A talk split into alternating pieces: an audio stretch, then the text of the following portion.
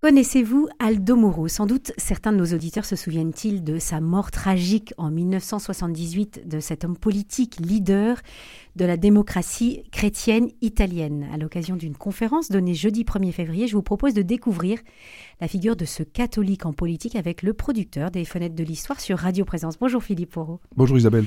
Vous êtes professeur agrégé et maître de conférences en histoire contemporaine à l'université Toulouse-Jean Jaurès. Je voudrais que vous nous aidiez à découvrir ce, personnage. Euh, il est, Aldo Moro était un, juriste renommé, il a été professeur de droit pénal et il s'engage tardivement en politique. Il a été élu député en 1946. Quel est son, parcours politique à partir de ce moment-là? Oh, Il est effectivement une, une figure extrêmement importante de la démocratie chrétienne.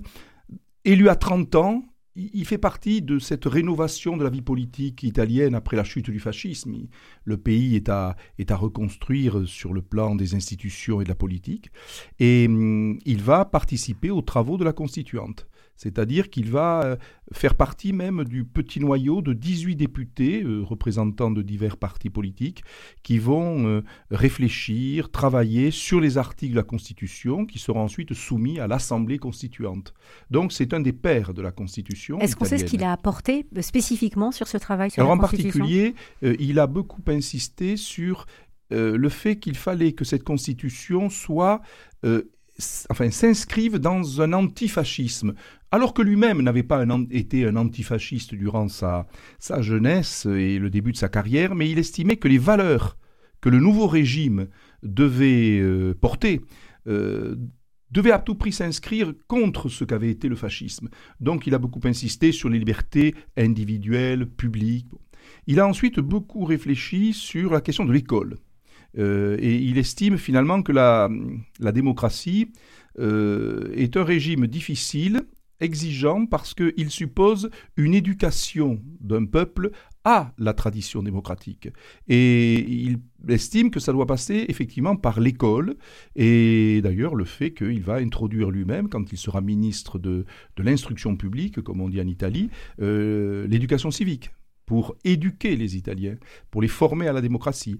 Euh, il a participé également à la question des relations avec l'Église, parce que euh, le, fascisme avait euh, signé en 1929 les, accords du Latran, et ces accords du Latran réglaient les relations entre l'État italien et l'Église catholique. Et, et, il a œuvré pour introduire dans l'article 7 de la Constitution les accords du Latran, qui d'ailleurs sont toujours après la, révision de 1984, toujours en vigueur en Italie. Donc c'est quelqu'un vraiment qui a, qui a peaufiné, je dirais, l'entrée en démocratie euh, de, de, de, l'Italie d'après-guerre. Il a aussi été ministre de la Justice, il a été aussi aux Affaires étrangères et il était quand même pressenti pour être président de la République en, en 1978 Oui, euh, en fait, sa, carrière est extrêmement importante. Il a des ministères euh, euh, non négligeables pendant les années 50. vous l'avez dit, il a été ministre de la Justice, ministre de l'Instruction publique.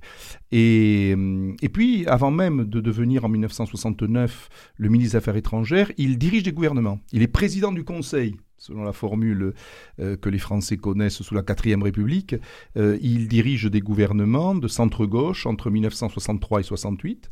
Puis, en 69, il devient ministre des Affaires étrangères et il revient euh, à la tête du gouvernement entre 1974 et 1976. À ce moment-là, il est désigné comme président de la démocratie chrétienne.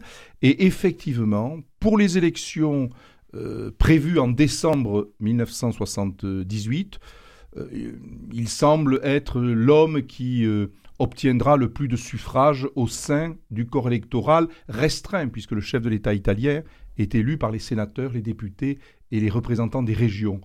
Et euh, il semble bien qu'il fasse, je dirais, si ce n'est consensus, mais qu'il soit qu'il puisse s'appuyer sur une large majorité, d'autant plus qu'il a, et ça c'est important dans sa carrière politique, osé euh, entamer un dialogue direct avec le Parti communiste dans les années 70. Ah. Et ça, évidemment, c'est un moment capital, ce qu'on appelle le compromis historique. Et là, on, verra euh, peut-être que justement, quand on, va parler euh, dans quelques instants de sa mort, c'est peut-être justement ça qui l'a a fait tomber. Je voudrais quand même que vous nous expliquiez, Philippe Fourreau, qui était, quel chrétien était Aldo Moro? Alors c'est un, homme, euh, alors il vient d'une province, effectivement, d'un catholicisme, je dirais, euh, traditionnel. C'est un homme du Sud. Euh, il est né dans les Pouilles, une petite ville de Malier, vraiment au, au, fond de la, du talon de la botte italienne.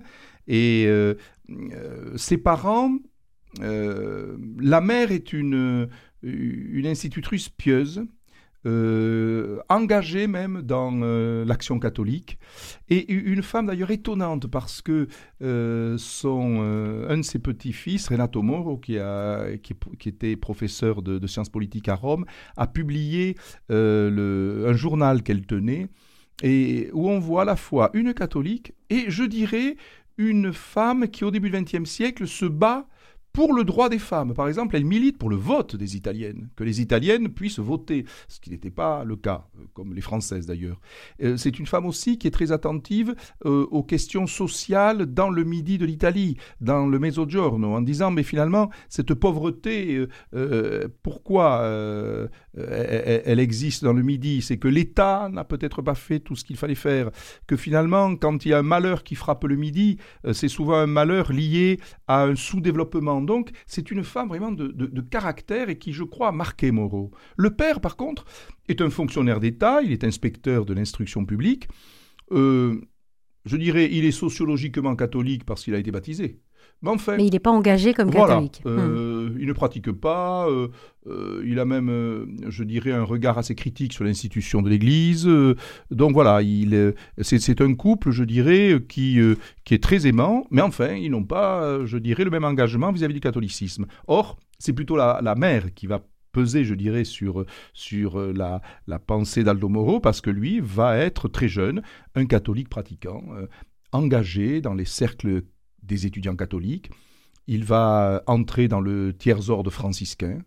Euh, il participe à des groupes de réflexion et de prière euh, dans les années 30 euh, et il va occuper un poste extrêmement important dans l'Italie de l'entre-deux-guerres, c'est qu'il devient président de la Fédération universitaire catholique italienne, c'est-à-dire qu'il va être à la tête de cette grande organisation qui rassemble les, jeunes étudiants et étudiantes italiennes catholiques et qui veulent, je dirais, participer à la vie de la cité À la vie de la cité. Mmh. dans quand même le régime fasciste. C'est-à-dire qu'en fait, euh, nous sommes encore dans le fascisme, mais en tout cas, qui, euh, qui a une relative autonomie euh, par rapport au, au, régime. C'est pas une organisation antifasciste, mais qui vit un peu en parallèle au fascisme. Et, et alors, parmi les aumôniers, que Moro va rencontrer, il y a un certain Giambattista Montini qui sera élu pape en 1963, Paul VI. Le futur Paul VI. Oui, c'est ça. Alors, le 16 mars 1978, à Rome, deux voitures sont prises sous le feu d'un commando. Trois carabiniers et deux policiers perdent la vie. Un homme est enlevé, c'est Aldo Moro. Pourquoi a-t-il été enlevé? Là, nous rentrons dans les le dédale de l'affaire Aldo Moro, qui est une affaire terrible et complexe. Euh, il est enlevé par un groupe de l'extrême gauche italienne, les Brigate Rosse, les, Brigades Rouges, euh, parce que depuis 1975, euh, les Brigades Rouges ont décidé de frapper au cœur de l'État. Je reprends leur expression. Et frapper le cœur de l'État, ce peut être tuer des carabiniers, tuer des magistrats, mitrailler des journalistes ou des professeurs. Mais évidemment, enlever le président de la démocratie chrétienne, c'est un geste hors norme hmm. qui a totalement tétanisé l'Italie, surpris l'Italie. Effectivement, la démocratie chrétienne étant le parti du pouvoir, le principal parti politique italien, les Brigades Rouges ont cru qu'il fallait frapper à la tête et donc essayer d'enlever Aldo Moro. Euh, au demeurant, l'enlèvement n'était pas joué d'avance parce qu'effectivement, il y avait cinq gardes du corps. Seulement, bon, euh, on s'est aperçu que vous savez, la routine, euh, il prenait toujours le même trajet pour aller au Parlement depuis chez lui, donc il avait été repéré de ce point de vue-là. Mm. Euh, on s'aperçoit que euh, le, garde du corps qui est sur le siège avant, à côté du chauffeur, avait mis le pistolet dans la boîte à gants, alors que évidemment il aurait dû l'avoir toujours à sa portée.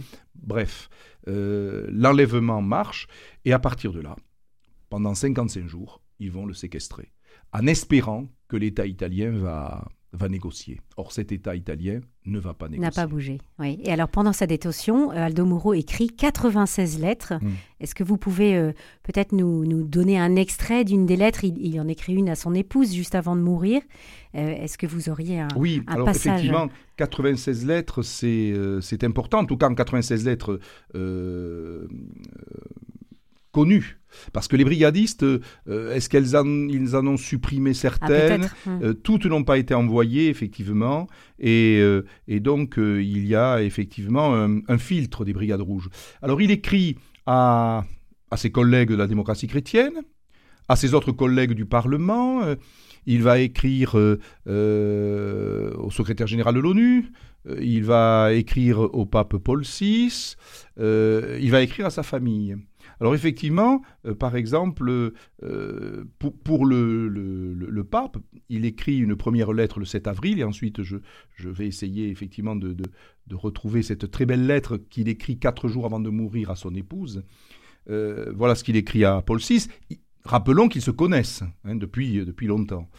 très Saint-Père, la situation particulièrement difficile dans laquelle je me trouve, le souvenir de la bienveillance paternelle que votre sainteté a maintes fois manifestée à mon égard, en particulier lorsque j'étais jeune responsable de la Fucci, me donne aujourd'hui l'audace d'en appeler à votre sainteté, dans l'espoir qu'elle veuille bien encourager de la manière la plus opportune, tout au moins l'ouverture d'un processus d'échange de prisonniers politiques. C'est pourquoi mes prières, mes espoirs, ceux de mon infortunée famille, que votre sainteté souhaita dans sa bonté recevoir il y a quelques années sont tournés vers votre sainteté, seul à pouvoir faire plier le gouvernement italien à un acte de sagesse. Donc il espère finalement que euh, le, pape pourra intervenir. D'autant plus qu'il a eu des, il était dans des conditions de séquestration qui étaient particulièrement dures. Vous l'avez dit, euh, oui. 55 jours et puis dans une cellule de 5 mètres sur 3. Oui, euh, même un, mètre sur 3 même. Un mètre sur 3. Un, mètre sur 3, voyez, et sans ouverture, qui était caché derrière une bibliothèque. Alors, il n'a pas été maltraité au sens de torture, etc. Mais seulement, vous, imaginez la vie de de, cet homme dans ce tout petit espace. Il a été nourri. Bon, certes, évidemment, euh, au moment de l'autopsie, on s'est aperçu qu'il avait perdu 8 euh, ou 9 kilos parce qu'effectivement, bon, euh, c'était limité. D'ailleurs, ces gardiens, ces, geôliers qui ont écrit des mémoires ensuite, je pense par exemple à Anna Laura Braghetti, la seule femme qui faisait partie de ce commando, disait mais c'était quelqu'un de, de, calme et, qui ne s'est jamais, qui n'a pas été difficile il ne s'est pas révolté. Il ne s'est pas révolté et il se contentait d'une soupe, quelques fruits, voulait un peu de fromage, un minestrone et puis voilà. Mm. Euh, donc ça n'a pas été compliqué. Même il a, il a réussi à, euh, il dialoguait un peu avec ses, puisqu'il est passé en procès. Mais vous, vous évoquez Isabelle là, une autre lettre. la lettre à son épouse. Ces lettres, alors je, je, vais essayer de de, de, de, la citer un peu. Euh, voilà. Mais désormais, on, il écrit donc à Noretta, c'est Eleonora, sa femme. Euh, mais désormais, on ne peut plus rien changer. Force est de reconnaître que c'est toi qui avais raison. Disons seulement que peut-être nous aurions été punis d'une autre manière, nous et nos petites. Alors là, il y a un esprit, je dirais, très fataliste, un peu à l'italienne. Hein. de toute manière, voilà, euh, euh, il y a une part peut-être de, punition, parce que sa femme lui disait, mais Aldo, euh, arrête peut-être les, fonctions politiques, voilà. Elle sentait qu'il y avait un risque. Oui, et puis mm. bon, c'était pas une, une, femme qui aimait le, la vie publique, elle n'était pas sensible aux réceptions que doivent avoir à un haut niveau les hommes politiques. Et, et donc, visiblement, il y avait eu des conversations dans le, dans le couple à, à, ce moment-là. Et, et, alors je poursuis un peu plus avant la lettre. Unis dans le souvenir de ma présence, vivez sous le même toit. Il me semblera être parmi vous. Je vous en prie, vivez dans une seule et même demeure. Alors ça, c'est très italien aussi. C'est-à-dire qu'il demande que la mère et les enfants restent ah, ensemble, avec même le petit-fils. qu'il n'y ait pas de division dans la famille. Exactement, hmm. qu'il ait le petit Luca soit encore avec lui. Sois forte, ma toute douce au cœur de cette épreuve absurde et incompréhensible. Ce sont les voix du Seigneur. Transmets mon meilleur souvenir et toute mon affection à tous nos parents et nos amis. Pour toi, pour tous, un baiser plein de ferveur, gage d'un amour éternel. Je voudrais comprendre, avec mes yeux de simple mortel, comment ferons-nous pour nous voir après? S'il y avait de la lumière, ce serait splendide. Mon amour, je serai toujours à tes côtés. Serre-moi contre toi. Baiser, Caressa fida de mi Luca, plein plein à Luca, c'est le petit-fils. Ah. Anna, Mario, le petit à naître, parce qu'une de ses filles attendait un bébé. Euh, Agnès et Giovanni, je leur suis si reconnaissant de ce qu'ils ont fait. Tout est inutile quand on ne veut pas ouvrir la porte. Et là, il ajoute une phrase qui est, qui est tout de même assez dure. Le pape a fait bien peu. Peut-être en aura-t-il quelques scrupules. Voilà, c'est sur ces mots que nous sommes obligés de terminer cet entretien. Merci beaucoup Philippe Foreau et puis plaisir. évidemment pour tous ceux qui, qui voudront avoir la, la- la- toute, toute cette histoire. Je rappelle la conférence que vous donnez donc jeudi 1er février à 17h45 à la salle Tarcissus derrière la cathédrale de Toulouse. Des inscriptions sur accueil at ami de radioprésence.org. Merci. Merci à vous.